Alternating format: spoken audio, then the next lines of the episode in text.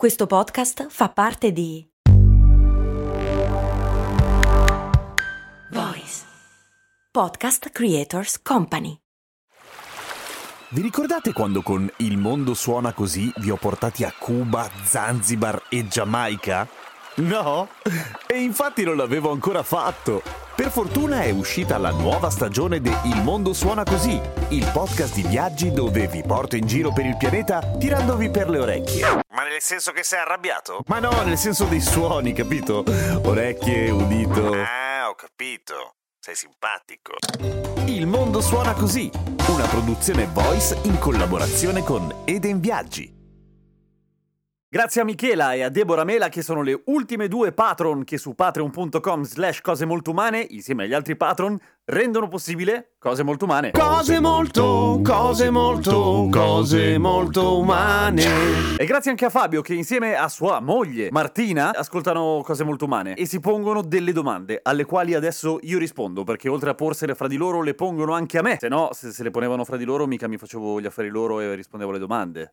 Eh, non aveva senso. Sono tre, risponderò alla prima. Come mai quando si va in montagna e poi si scende, cioè dopo, dopo aver fatto una passeggiata si scende, si gonfiano le mani? C'entra col fatto che si tappano le orecchie? No, prima di tutto, le orecchie si tappano durante i cambi di quota perché c'è una variazione di pressione, ok? Allora, fra il nostro orecchio, cioè il buco dentro il padiglione auricolare e la nostra gola, fondo della bocca più che altro, c'è un canale. Non è un canale passante nel senso che ci puoi mettere l'acqua e bere dalle orecchie, sarebbe molto comodo, ma saremmo sordi. Infatti il canale è chiuso, tra le altre cose, dal timpano, che è una membrana come fosse la pelle di un tamburo sottile e molto sensibile, collegata attraverso una serie di osticini a dei nervi, che vibra ovviamente con il suono e quello ci fa percepire il suono. Perché c'è un buco fuori e un buco dentro? Fuori per farci sentire i suoni, dentro perché se fosse tappato il timpano non vibrerebbe tanto, evidentemente, perché ci sarebbe una pressione sempre fissa che lo spingerebbe e oltretutto sarebbe un casino perché nel momento in cui saliamo in montagna il timpano ci esploderebbe perché la pressione all'interno dell'orecchio sarebbe di molto superiore a quella esterna. Per cui cosa succede? Che abbiamo un buco dentro che è molto intelligente che ci permette di compensare.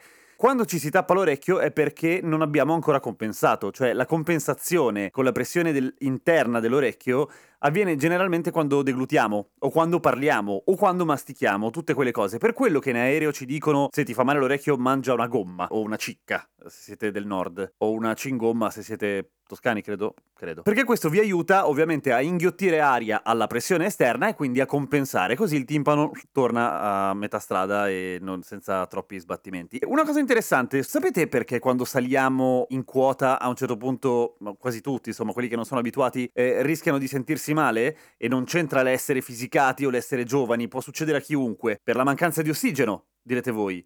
No, non è la mancanza di ossigeno, è l'abbassarsi della pressione che fa sì che l'ossigeno non arrivi bene in fondo agli alveoli polmonari. La quantità di ossigeno in quota o, o a livello del mare è sempre la stessa, cioè bassa rispetto alla quantità di altri gas che compongono l'aria, siamo intorno al 21%. Questa percentuale non cambia in alta quota, semplicemente essendo minore la pressione respiriamo in modo meno efficiente e questo ci causa tutta una serie di sintomi che probabilmente conoscete. Nausea, mal di testa, vomito, affaticamento, capogiri. Tendenzialmente non c'è niente da fare se non salire più lentamente e evitare di affannarsi e continuare a salire al medesimo ritmo, perché le cose tendono solo a peggiorare, non ti passa così. Minore la pressione, più saliamo, peggio stiamo e possiamo arrivare a delle cose piuttosto gravi, tipo un edema cerebrale o un edema polmonare. Come mai? È interessante, perché viene fuori che l'ossigeno è importante un sacco, ma anche l'anidride carbonica che abbiamo in circolo eh, ha la sua importanza. Per esempio, quando iniziamo a salire e la pressione è sempre inferiore, tendiamo a respirare molto più velocemente, ovviamente, e ad avere battiti cardiaci più accelerati. Questo perché il nostro corpo ovviamente cerca di compensare la mancanza di ossigeno e quindi aumenta tutto quanto. Ma così iniziamo ad espellere sempre più velocemente l'anidride carbonica e questo porta a una serie di casini. La quantità di anidride carbonica nel sangue ne regola la pressione, per cui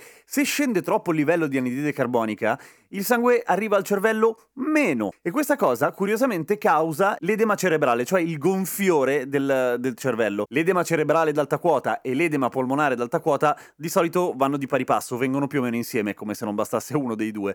E, e sono due fenomeni molto poco studiati perché ovviamente avvengono in alta quota e di solito o la gente scende e quindi il fenomeno passa, oppure la gente muore e nessun medico li studia e tantomeno è lì con loro e tantomeno si porta dietro dietro, che ne so, la macchina per la risonanza magnetica o la TAC, cosa si userà? Boh. Il fatto che diminuisca tanto la pressione sanguigna al cervello, ad esempio, per cause ancora da capire, fa sì che si gonfia il cervello nella testa e come è facile immaginare anche per chi non è un medico come me, ad esempio, nel senso che non sono medico, un cervello gonfio non funziona tanto bene. Va bene, arriviamo alla questione delle mani gonfie. Perché ti si gonfiano le mani quando scendi dopo una passeggiata?